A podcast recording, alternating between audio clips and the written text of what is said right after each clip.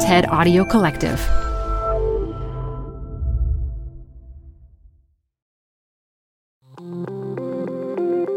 Hello, everyone. I'm your host, Dan Kwartler, and welcome back to TED Climate.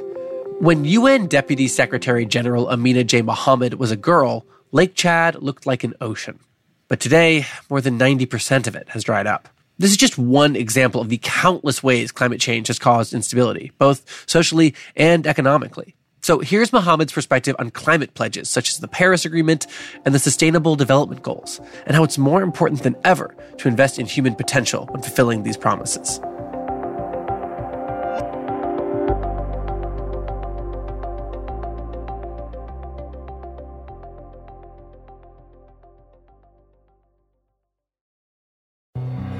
Hi, I'm Ben. I suffer from a condition called writer's block. It strikes when I'm at work. That's why I choose Canva Magic Write. It works fast, generating texts in seconds, thanks to AI. Common side effects include increased productivity, compliments from coworkers, feelings of satisfaction. Now I can say bye bye to writer's block. Ask your boss if Canva Magic Write is right for you at canva.com, designed for work. You're growing a business and you can't afford to slow down.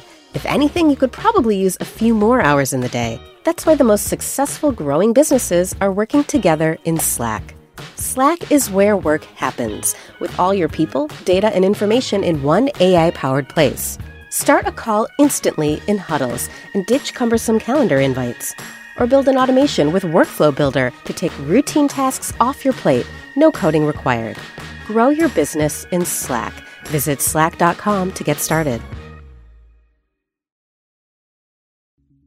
As a listener of the show, you know the climate is changing the way we live our lives in some big ways. I want to tell you about another podcast that can help you get your head around the crisis. It's called Climate One.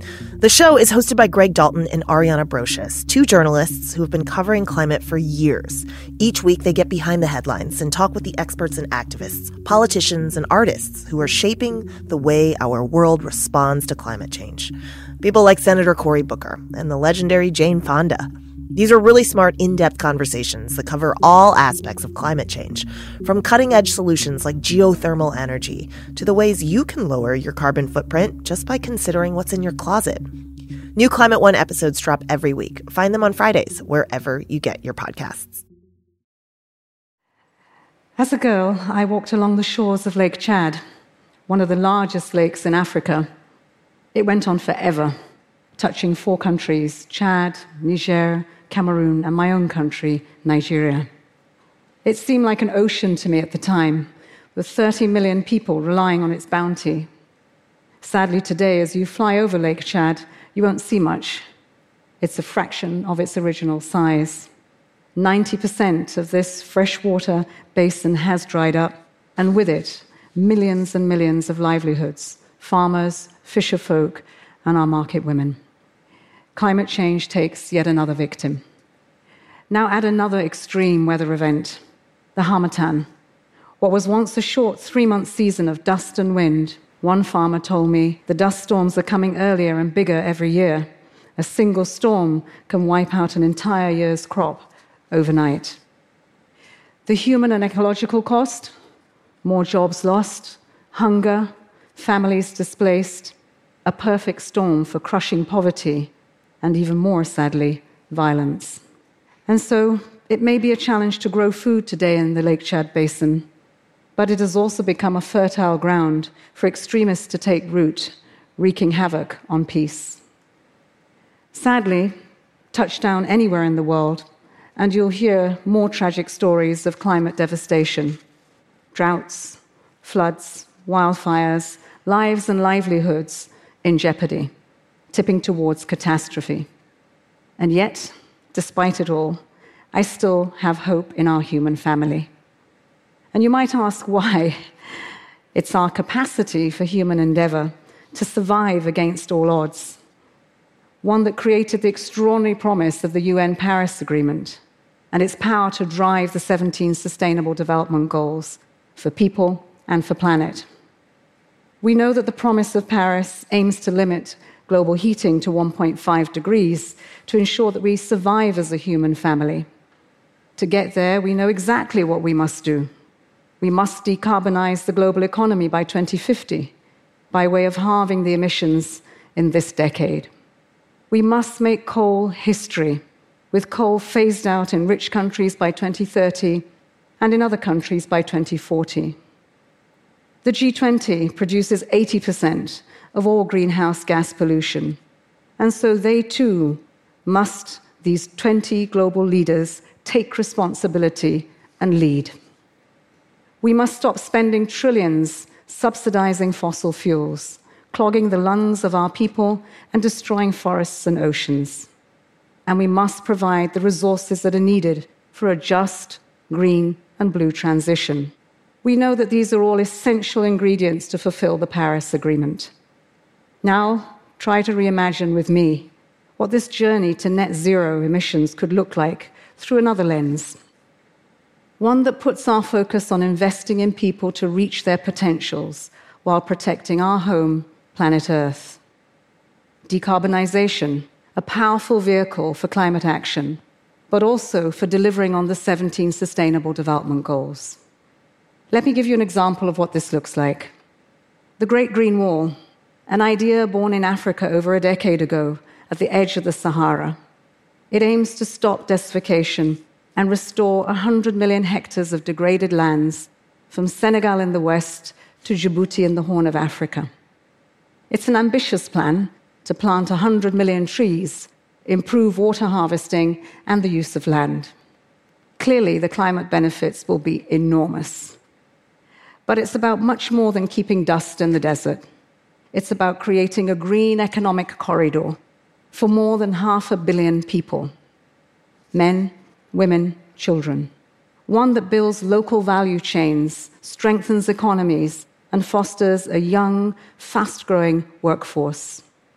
And as an economic opportunity grows, hope for the future becomes a reality in millions of lives, and the space for terrorism, extremism, recedes. The Great Green Wall inspires me because it is a journey of the human potential potential to amplify the deep knowledge of indigenous people who survive and thrive in harmony with nature potential to harness technology to connect and to bridge the renewable energy divide, especially for women and for girls. The potential to transform food systems in ways which make people and planet healthier. So, what's holding us back?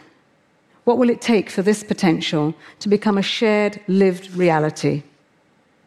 It would be easy for me to say money, so let me say it. Money more money. it's a big part of the solution. We need to make good now on the handshake that we had at Paris of $100 billion. And that was promised annually. Rich countries, let me say here and now, we are looking at you for the unfinished business. You must step up and you must do it urgently.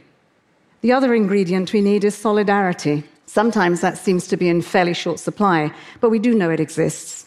After all, it's solidarity that forged the Paris Agreement. It's solidarity that got us the Montreal Protocol. And there you see that the ozone layer is saved and our world is healing. But we need to rekindle that spirit, and we need to do that now. It's not too late, but the window of opportunity is closing, which brings me back to you. You're the reason that I have hope. Time and time again, we've seen that when people raise their voices, that chorus becomes too urgent and too loud for leaders to ignore. That chorus for bold climate action is growing, but it's in fits and starts. Climate change doesn't pause, and neither must we. Now, last I checked, teachers, presidents, shareholders, chief executives, scientists, employees, mums and dads, everyone on earth is a citizen on this planet. So now's the time to stand up with the courage of your convictions, raise your voices yet again and demand our leaders to take action on the promise of a 1.5 degree world.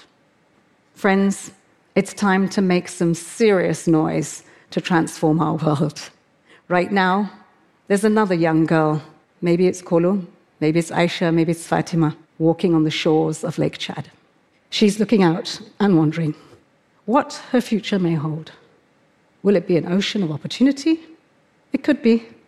Or will it be a wasteland of dust as far as the eyes can see? She's asking that question of all leaders who hold her future in their hands. And she's also asking it of all of us here today and around the world. The time for real action has come. The choice is ours. Individually, collectively, what will you do? Thank you.